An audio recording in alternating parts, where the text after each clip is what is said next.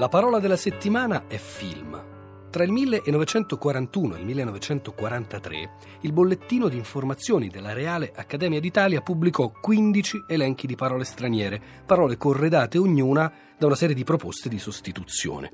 Ai lavori della Commissione per l'italianità della lingua, così si chiamava, presero parte scrittori come Marinetti, come Bacchelli, come Bontempelli e anche linguisti, come Antonino Pagliaro e Bruno Migliorini. L'ultima parola, però, spettava sempre a lui, a Mussolini.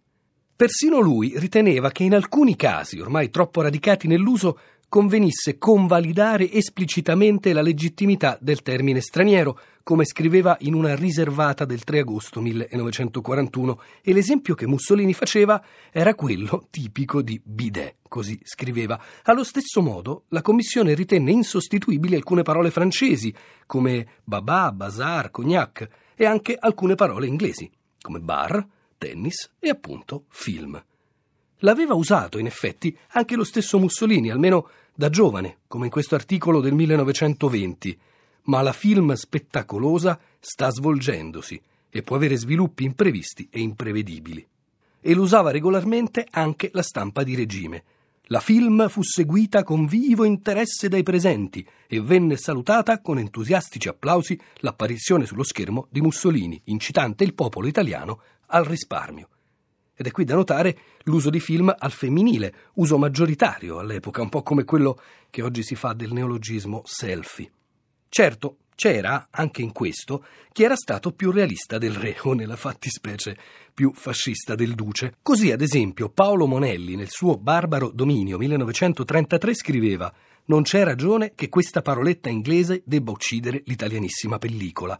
Pare più breve, ma lo sforzo che ci vuole ad accozzare insieme quell'L e quell'M con la sospensione della parola tronca non è minore di quello che richiede la svelta sdrucciola nostra. È anche vero che già nel Si gira di Luigi Pirandello, 1916, prima versione del romanzo Quaderni di Serafino Gubbio Operatore, film, usata stavolta al maschile, per ogni film ben riuscito, il film della tigre, e pellicola, si alternavano nel testo, si alternavano senza alcuna connotazione. E va detto che nel frattempo erano stati fatti molti tentativi di adattamento. Si trovano così usati filmo, il film di amore o di avventure più o meno romanzesco, 1923, ma anche filme. Sono andato a vedere il film dei Promessi Sposi, il fricandò dei Promessi Sposi, scriveva ironicamente Ugo Ietti nel 1941 e si riferiva al film di Mario Camerini, quello prodotto dalla Lux Film.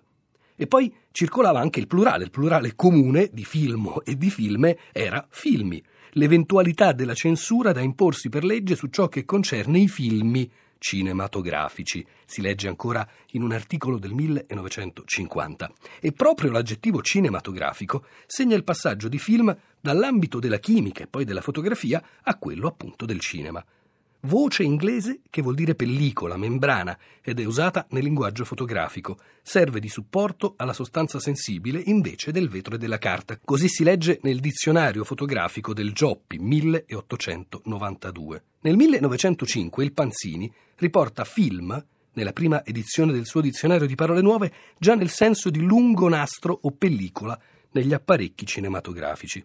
E poco dopo si comincia a trovare usata la parola anche nel senso di narrazione cinematografica, corto o lungometraggio che sia, nella pubblica rappresentazione di un film cinematografico, 1911, come nel rapido svolgersi di una film cinematografica, sempre 1911. I films cinematografici anche stranieri sono protetti dalla legge italiana sul diritto d'autore, 1912.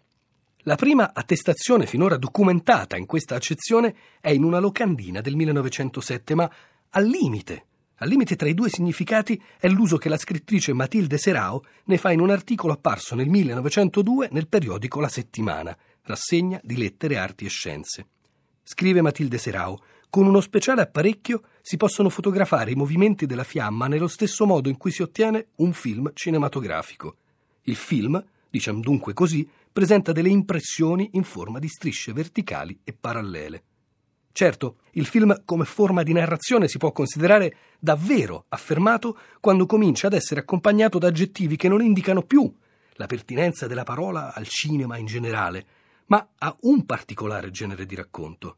E non sarà un caso che tra i primi abbinamenti che prendono a circolare ci siano film storica, almeno dal 1913, film tragicomica, 1915 e poi film comica. Scrive, sempre nel 1915, l'Italian Review che il modello di Chaplin, il famoso Chaplin, che ha rivoluzionato la film comica americana, sarebbe l'italiano Cappellini, allievo di Pigone di Fregoli.